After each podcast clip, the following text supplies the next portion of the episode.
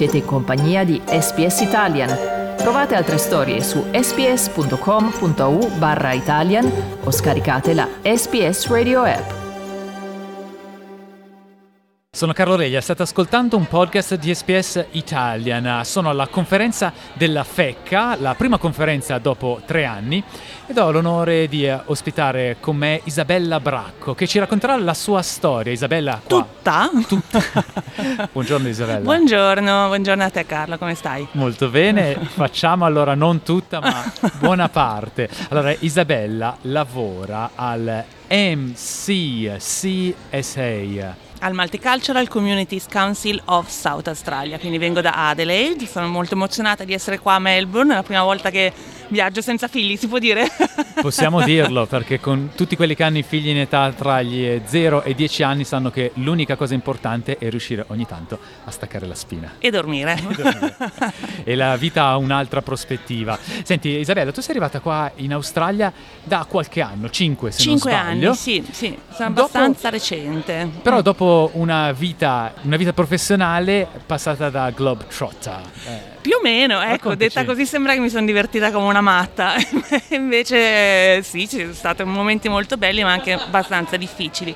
Perché tu comunque sei, eh, la tua professione è nel campo umanitario. Sì, dunque prima di venire in Australia ho lavorato quasi 15 anni in cooperazione internazionale, quindi ho fatto un master a Milano su eh, gestione delle acque e uso del territorio, un paese in via di sviluppo. Ti insegnavano veramente praticamente come affrontare un progetto, come portarlo avanti, come, come concludere con successo un progetto e dopo mi hanno mandata eh, a fare uno stage. Adesso ti dico dove, tu mi, mi dici dov'è sulla mappa. Mi hanno mandata in Tagikistan. Tagikistan, perfetto. Che sotto, so esattamente dove. Sotto l'Uzbekistan.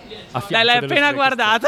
No, ma è una scelta inusuale. È lì incastonato, sì, è lì incastonato fra l'Istan, vicino anche all'Afghanistan. E era un paese dell'Unione Sovietica, quindi ha quella, eh, un po' quell'impronta là, però ovviamente prima eh, tutta l'influenza, sai, della, de, de, de, dell'Asia, che era quella che era stata conquistata da Alessandro Magno, quindi era molto vicina per esempio a Samarkand e Bukhara, quindi sai quei palazzi grandi, però dopo c'è, stata, eh, c'è stato il Soviet quindi quegli altri palazzi, quelli tutti grigi. Dalla, dalla, via della seta al, uh, al crudelismo sovietico. Sì, esatto, esatto. E dopo, quando è caduto il Soviet, hanno ritrovato un pochino la loro identità nella religione islamica. Le donne un po' coperte, però non completamente coperte, gli uomini si alzavano la mattina e facevano colazione con la vodka, quindi nel senso un po' un misto di culture molto affascinante, è stato quello il mio primo lavoro perché dopo di lo stage facevi? acqua, quindi eh, la mia specialità era water and sanitation, quindi soprattutto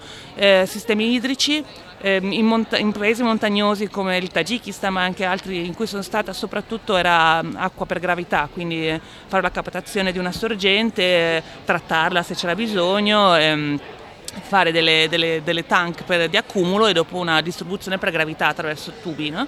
E Insomma, poi... gli hai insegnato gli acquedotti romani?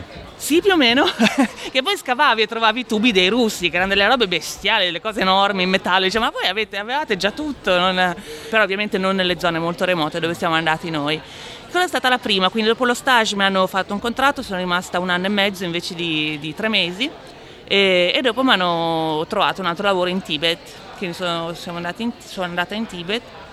Sempre lo stesso tema, sempre l'uso lo, dell'acqua? Sempre lo stesso tema, però una volta che tu cominci a parlare di acqua, poi parli di un'altra serie di, topics che sono relazionati con acqua, perché ad esempio chi va a prendere l'acqua? Di solito sono donne e bambini, quindi dove sono i benefici dell'acqua? Non è solamente avere l'acqua vicina, ma per donne e bambini avere più tempo, cosa si può fare con questo tempo? Puoi fare delle piccole attività di income generating per esempio, quindi allora lavori poi su gender, perché quando la donna comincia, scusa, a guadagnare un po' di soldi, allora un altro peso nel rispetto alla famiglia. Quindi, eh, L'acqua quindi è soltanto il primo gradino per eh, uno sviluppo della società? Ma sì, diciamo che è proprio qualcosa che che poi va a toccare tutta una serie di temi, perché a parte acqua, tocca, ovviamente c'hai health, hai nutrition che è legata all'acqua, perché dopo con acqua puoi fare, puoi fare irrigazione, diversi tipi di irrigazione, hai education, perché metti acqua nelle scuole, quindi la scuola diventa anche un luogo più sicuro per il bambino, dove può trovare acqua sicura, può anche fare coltivazioni nella scuola,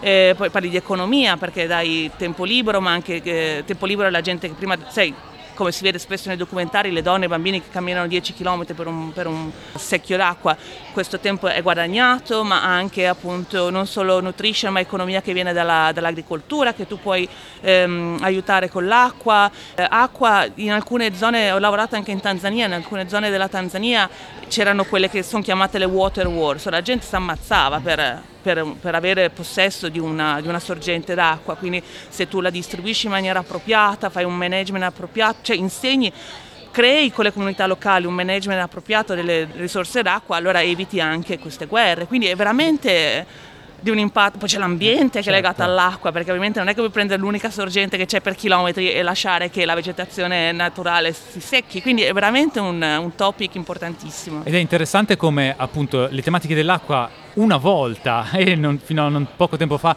le associavamo proprio ai paesi in via di sviluppo, terzo mondo, mentre invece adesso sta diventando una tematica attualissima anche per noi in Australia, in Italia, adesso per esempio con il Po che è, è arido, con tutti eh, i livelli di acidità dell'acqua che sono cambiati, mm. Insomma un tema che deve essere tenuto da conto anche sì. da tutti noi. Assolutamente sì, la gestione corretta delle, delle acque dolci è importantissimo ovunque nel mondo mondo, ovunque. In Italia abbiamo un sistema, se non sbaglio, in alcune zone c'è una perdita di oltre il 70% dell'acqua dolce intubata perché il sistema delle falle è rotto, è vecchio e non ci sono le risorse per metterlo a posto. Quindi è, è tanto quando mi ricordo, beh, ho lasciato l'Italia tanti anni fa, ma mi ricordo che già 15 anni fa, 20 anni fa, si parlava in alcune zone dell'Italia non c'era abbastanza acqua dolce per, per l'uso domestico, uno spreco enorme. Tieni conto che in paesi come il nostro, eh, pre capite, si consumano circa 500 litri d'acqua al giorno, quindi non solo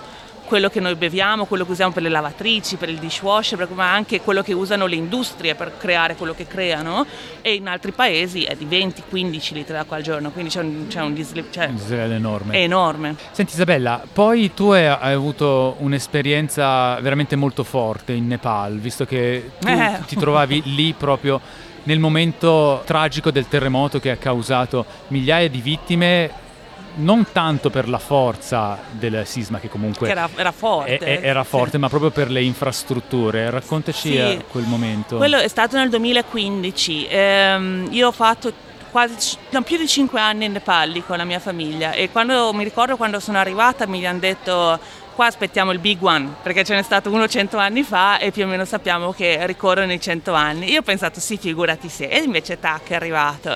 È stato un terremoto fortissimo, perché era 7.9 della scala Richter. Fortissimo, è stato molto, è una cosa che fa terrore, fa terrore perché davvero ti manca la terra sotto i piedi, fa terrore perché ha un suono il terremoto, cioè la, la, la terra che si muove ha un suono che sembra una bestia veramente degli abissi. Ed è, è stato lungo? È stato lungo, è stato forse un paio di minuti, ma mi ricordo ero per strada e non riuscivo a Avevo, mio figlio era, era, aveva meno di un anno e non riuscivo a tirarlo fuori dalla carrozzina per correre in mezzo alla strada, cioè lontano dai palazzi perché non riuscivo proprio a stare in piedi. Molti di noi non hanno avuto esperienza di terremoti. Ma L'ultimo c'è stato a mm. Melbourne proprio qualche mm. mese fa, ma è stata una cosa che è durata 20 secondi. No, ma la, la cosa tremenda di un terremoto è che a differenza di uno tsunami, per esempio, lo tsunami lo vedi, quindi sai quando sta ritirato, lo vedi arrivare, ma il terremoto non lo vedi e non sai mai quando è finito perché è durato, a parte la prima scossa, dopo ci sono state le aftershock, che sono durate giorni, una settimana credo, più di una settimana e quindi non sapevi mai quando potevi dormire, non sapevi mai perché ogni volta che provavi a metterti giù c'era una scossa, dovevi correre fuori e, è stato molto molto molto stressante. Ma le mm. abitazioni sono crollate all'istante? Sì e no, perché alcune, beh, Nepal, come sappiamo bene, Kathmandu è una città antichissima, quindi la parte antica fatta di mattoni di quelli, quelli cotti a, a, freddo, insomma, quelli sono proprio sbriciolati, quindi tutta la zona, eh, la zona sai, turistica anche dove, vanno, dove andavano le persone, tutte queste piazze con questi palazzi bellissimi, sbriciolati come se fosse sabbia. E i palazzi nuovi molti sono venuti giù, quelli più nuovi ovviamente avevano cominciato a costruirli con criteri antisismici, quindi sono rimasti in piedi.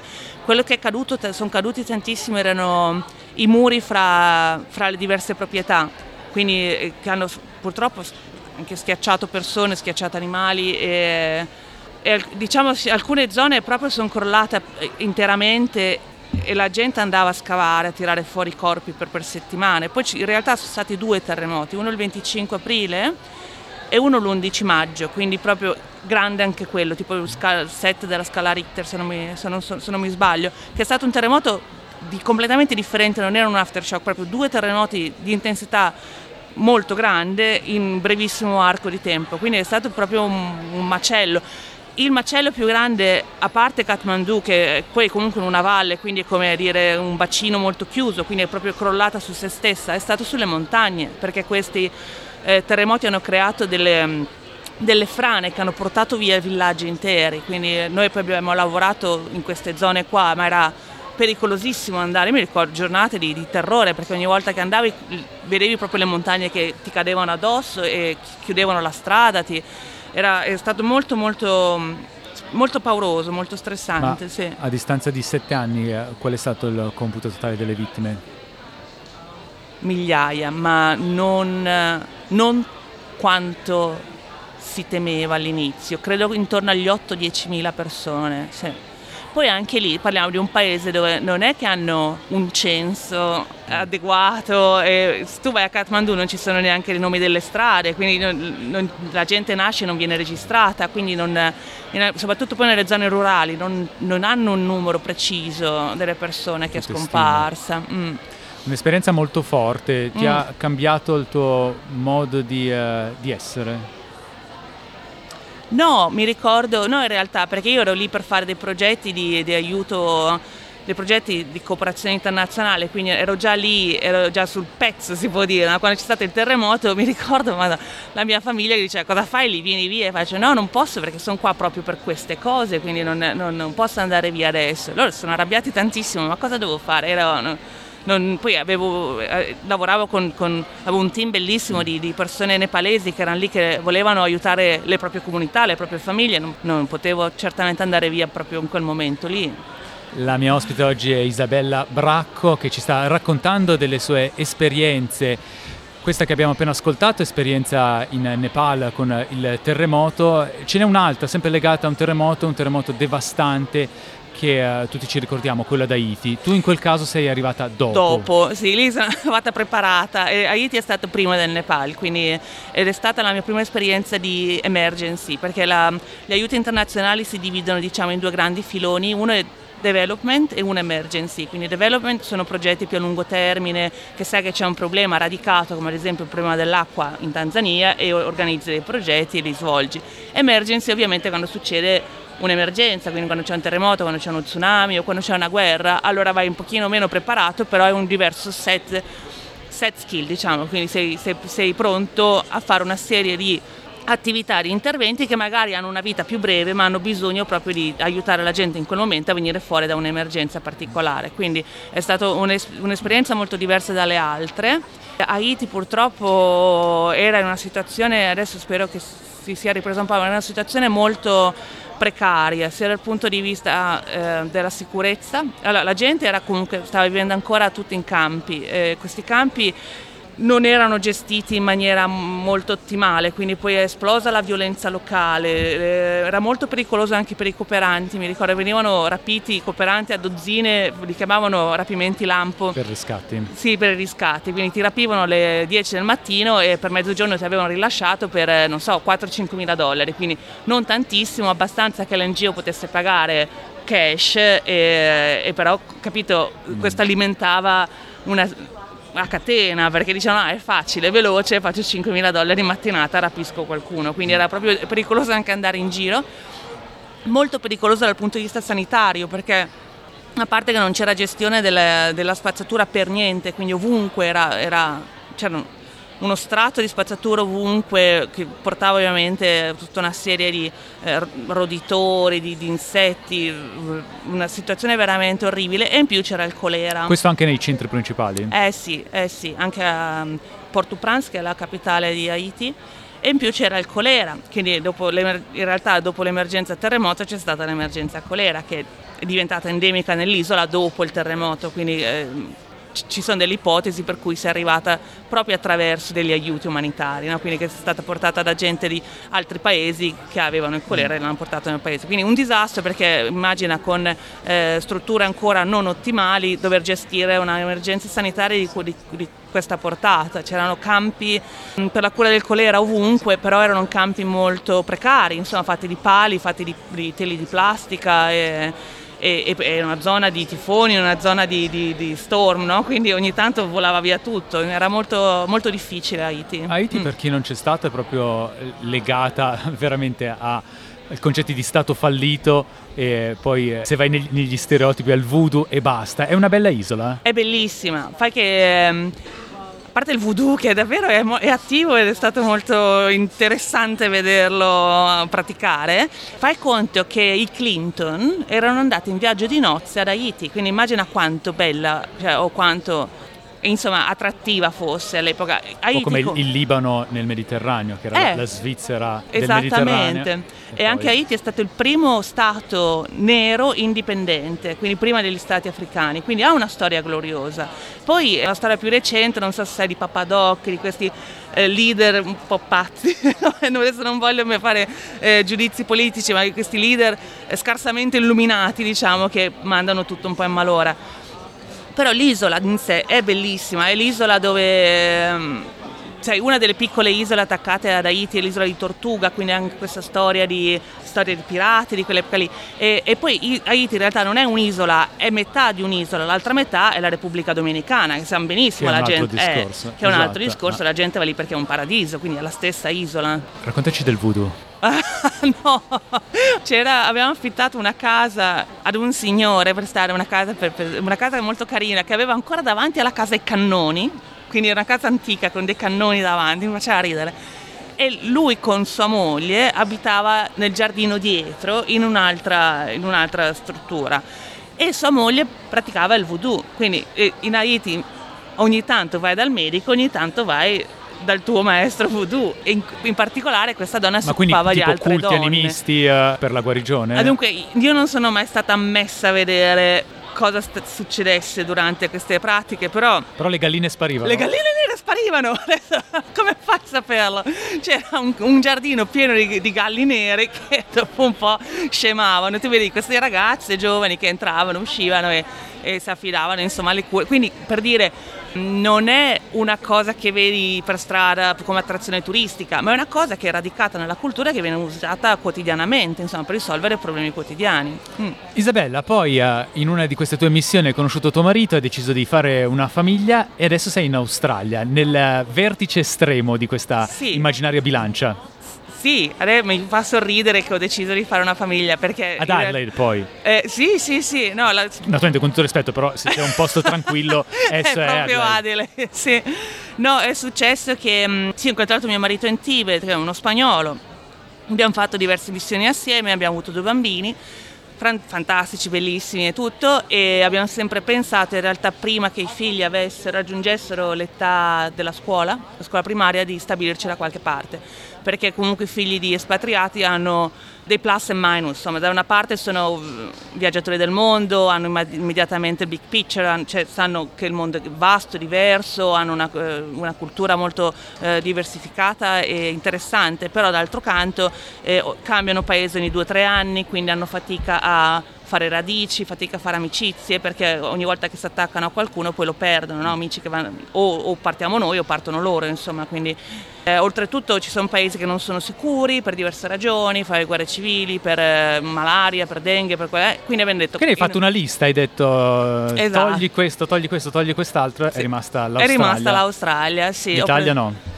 Era, guarda, era il periodo della grande crisi economica, quindi pensare di tornare indietro con un curriculum bizzarro come il nostro sarebbe stato proprio un suicidio economico. E quindi abbiamo deciso Australia, sì, e siamo venuti qua, era il 2017, quindi dopo, dopo, il terremoto, dopo aver lavorato al terremoto del Nepal, un annetto, e siamo arrivati ad Adelaide perché eh, ho potuto applicare lo skill visa ad Adelaide e abbiamo trovato che era un posto meraviglioso, molto semplice per adattarsi, perché è una città molto più piccola rispetto a Melbourne, a Sydney, quindi la, la, la capisci subito Adelaide come funziona, capisci subito dove andare per trovare le cose che ti servono ed è fantastica per i bambini perché ci sono tantissime cose per i bambini, tantissime I bambini rimpiangono il Nepal. Nah. no, no, beh, sono venuti via piccoli, quindi la, la grande aveva arrivata qua, fammi pensare, che aveva 5 anni e il piccolo ne aveva 2, quindi no, era ancora l'età in cui i genitori e la famiglia è tutto, quindi venivano, si sono mossi con noi molto tranquillamente. Mm. E questa è la parte finale dei tuoi viaggi? No, che stai scherzando? No, no, no. Adesso che i figli crescono, eh, a parte che sono viaggiatori, gli piace tantissimo viaggiare anche loro e mm, sì, viaggeremo sempre, avremo sempre un occhio di riguardo per i paesi in via di sviluppo, se ci sarà, io faccio eh, volontariato per una NGO che fa progetti internazionali, quindi comunque sto scrivendo ancora progetti per l'India, per lo Sri Lanka, eh, resterà sempre nel mio cuore e penso che è uno dei lavori più belli del mondo, quello di fare cooperazione internazionale e aiutare le persone a migliorare i loro standard di vita in qualunque modo, ecco, diciamo. Isabella Bracco, grazie per averci raccontato la tua storia e per essere stata con noi su Radio SBS. Grazie a voi, grazie a te Carlo e ciao a tutti. Pizza, lasagne, tiramisù sono piatti conosciuti in tutto il mondo, ma ci sono altre specialità, segreti nascosti che non si trovano su Instagram, bruttini magari, ma adorati da molti in Italia e all'estero. Sono Massimiliano Gugole e in questa serie prodotta dall'emittente pubblica australiana SBS esplorerò le storie di sei piatti affascinanti per un ritratto inedito della cucina italiana. Scarrafoni in cucina, The Ugly Ducklings of Italian Cuisine. Ascolta la serie in italiano e in inglese sulla tua piattaforma per podcast preferita.